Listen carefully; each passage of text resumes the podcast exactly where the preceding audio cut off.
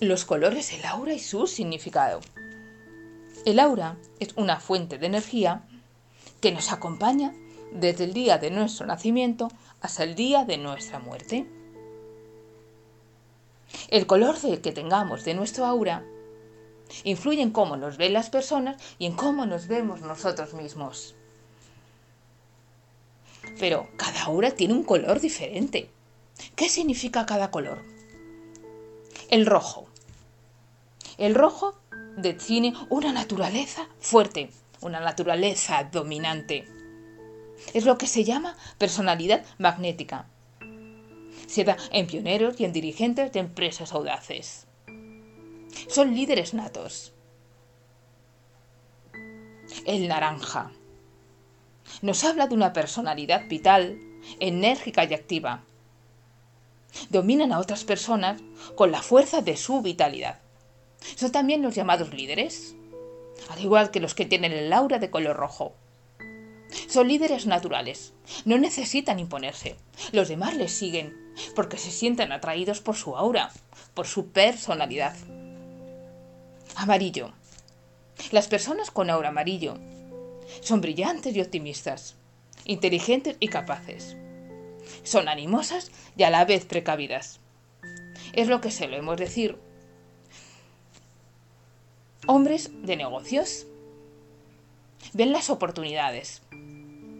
Tienen ojo de halcón, pero a la vez son precavidas. Quieren tener los pies en el suelo para que nada se les escape. El verde. El verde es el crecimiento, el individualismo, la energía y la previsión. Es el color del ego. Las personas que tienen el aura de color verde suelen ser egocéntricas. Se centran mucho en su personalidad, en ellos mismos.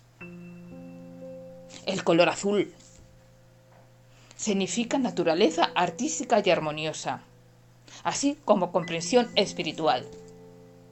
Las personas con este tipo de aura, con este color, son equilibradas, son armoniosas, tienen un mundo interior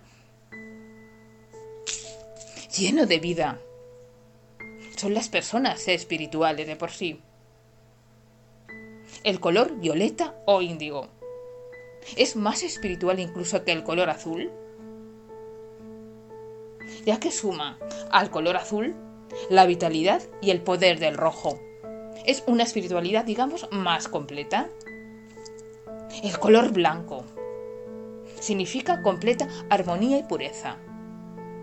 Las personas con este aura tienen un equilibrio entre su mundo interior y el mundo que le rodea. Y al ser unas personas tan equilibradas, viven en un mundo lleno de paz. No pierden los papeles. Son conciliadoras. Son armoniosas. El color oro. Protección y purificación el color guía lleno de conocimiento. Las personas que tienen el aura de este color son personas sabias, son personas estudiosas, son personas de gran conocimiento, aquellas personas a las que debemos consultar si tenemos duda de algo. Son los opuestos a los necios. El rosa. El color rosa es el color de la refinación y la modestia. Se manifiestan personas que gustan de una vida tranquila y de un ambiente bello y artístico. Son las personas que miran todos con los ojos de la belleza. Suelen ser decoradores de interiores, pintores, modistos, todo lo relacionado con la belleza. El rosa es el color de la dulzura. Por eso dice el rosa bebé, porque representa la dulzura. Y por último, los dos últimos colores. El negro. No es un color, es ausencia de color. Representa el odio, la discordia y los malos pensamientos. Las personas que tienen este color suelen ser personas rencorosas, personas que se aíslan del mundo, que no están en comunicación con los demás, pues su aura carece de color, carece de brillo, son personas opacas, retorcidas. Son personas malvadas. Y por último el gris.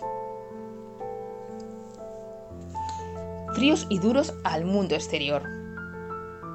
Son muy convencionales y carecen por completo de imaginación. Todos hemos oído hablar de una persona gris, una persona sin energía, una persona apática, una persona que puede decirse que ni un color ni otro está ahí. Es una persona que suele pasar desapercibida para toda la sociedad, porque ellos no se esfuerzan en hacerse ver. Como vemos, aquí están todos los colores del aura. ¿Podemos cambiar nuestro color de nuestro aura si evolucionamos? Algunos auras sí se pueden cambiar, pero otras no. El que tiene con un aura negra necesita mucho esfuerzo para cambiar, mucha ayuda. El gusto por la belleza, por tener una aura rosa, no es fácil de obtener, o se tiene o no se tiene. Aquí vemos el aura y sus diferentes colores. ¿Qué crees tú que es tu aura? ¿De qué color crees que es tu aura? Os dejo con esta reflexión.